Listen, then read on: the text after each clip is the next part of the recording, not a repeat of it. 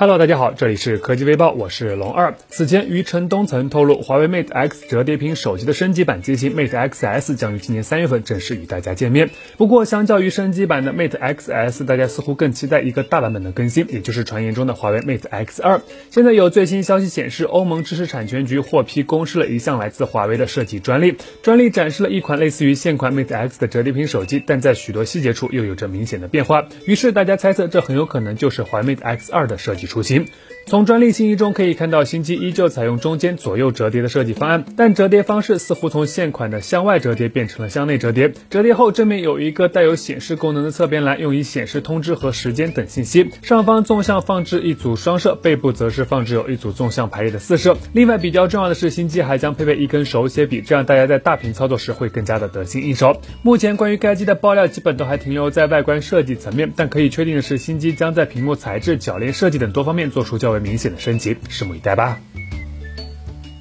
二零二零注定是五 G 手机爆发的一年，包括魅族在内的多家手机厂商此前都曾表示，二零二零年将不再推出四 G 手机，全面迈向五 G 时代。不久前，倪飞曾在微博上自曝，努比亚即将要发布的红魔五 G 游戏手机将支持双模五 G 组网，同时还会配备一块最高一百四十四赫兹的超高刷新率的显示屏，提供六十赫兹、九十赫兹、一百二十赫兹和一百四十四赫兹四种刷新率模式。现在，倪飞又在微博上晒出了一张新机的充电测试界面照片，从图中可以看到，新机采用用的是 USB。PD 快充协议，充电电压八点四伏，电流九点六安，算一算，基本达到了一百瓦的快充水平。其实，在努比亚之前，小米就曾展示过一百瓦的快充技术，内部采用串联双电芯设计，十七分钟即可充满一块四千毫安时电池。不过，受限于成本和安全可靠性的问题，该技术一直没有量产。当然了，尼飞此次的展示也并未明确其会用在红魔五 G 游戏手机中，毕竟从此前入网的信息中可以看到，新机配备的是一枚最高五十五瓦的快充头，所以很大程度上来看，这只是一次秀肌肉的操作，你们觉得呢？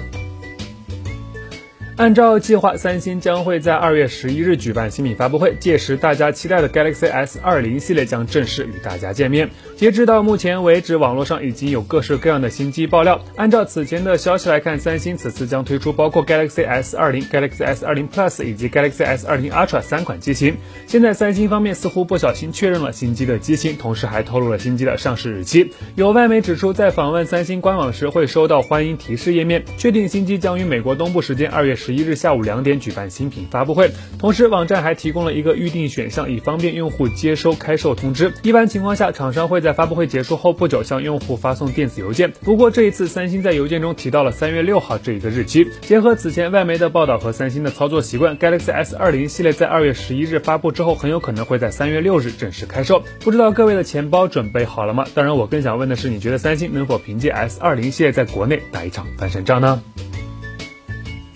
对于一加品牌的手机而言，无线充电功能的缺失一直都是一个比较大的遗憾。此前网上流传了一张一加手机支持无线充电功能的渲染图，让大家更加期待一加八。现在有网友发现一加已经正式成为 WPC 无线充电联盟成员，表明一加已经正式加入该协会，一定程度上也说明了一加有望很快推出兼容 QI 无线充电的设备。综合此前的消息来看，一加在今年的主打机型一加八 Pro 将配备一块六点七寸的三星 E 三 AMOLED 双曲面打孔屏，屏幕刷。新率一百二十赫兹，分辨率二 K，后置三摄，其中主摄为六千万像素，前置则是一组三千二百万加 TOF 的双摄，搭载高通骁龙八六五移动平台，支持 SANSA 双模五 G 组网，内置四千五百毫安时电池，同时会支持最高五十瓦的有线快充。至于无线充电的功率，目前还没有准确的消息，但以一加的调性来说，应该不会让大家失望。怎么样，期待一下吧。大家都知道，在充电线的接口设计上，苹果一直都是独树一帜。在当下绝大多数智能手机都使用 USB-C 接口的时候，苹果依旧坚持在 iPhone 上使用自家的 Lightning 接口。此前，欧盟也一直倡议统一智能手机的充电解决方案。不过，在上周，苹果对欧盟的倡议提出了反对。苹果方面表示，统一充电器将会扼杀创新，而且让现有 iOS 设备用户放弃 Lightning 转而使用 USB-C 将会产生更多的电子垃圾。现在有最新消息显示，欧盟立法机构以五百八十二票对四十票通过了一项最新决议。该决议旨在推动欧盟委员会采取行动，从而统一智能手机的充电解决方案。决议指出，当前行业中缺乏共同的标准，消费者在市场上面临各种不同类型的充电器，有的时候甚至需要为每个设备分别购买新的充电器。无线充电可能将会是一个解决方案，但立法机构敦促欧盟委员会注意碎片化的问题，并且确保最终所采纳的标准可以兼容多个设备。那么，针对这个问题，你觉得我们应该鼓励创新，让充电接口多元化，还是统一标准，节约资源，尽量减少电子垃圾的产生呢？好了，那以上就是本期视频的全部内容了。新型肺炎肆虐，各位小伙伴一定要做好防护，保重身体，尽量减少不必要的外出。武汉加油，中国加油！我们下期视频再见喽。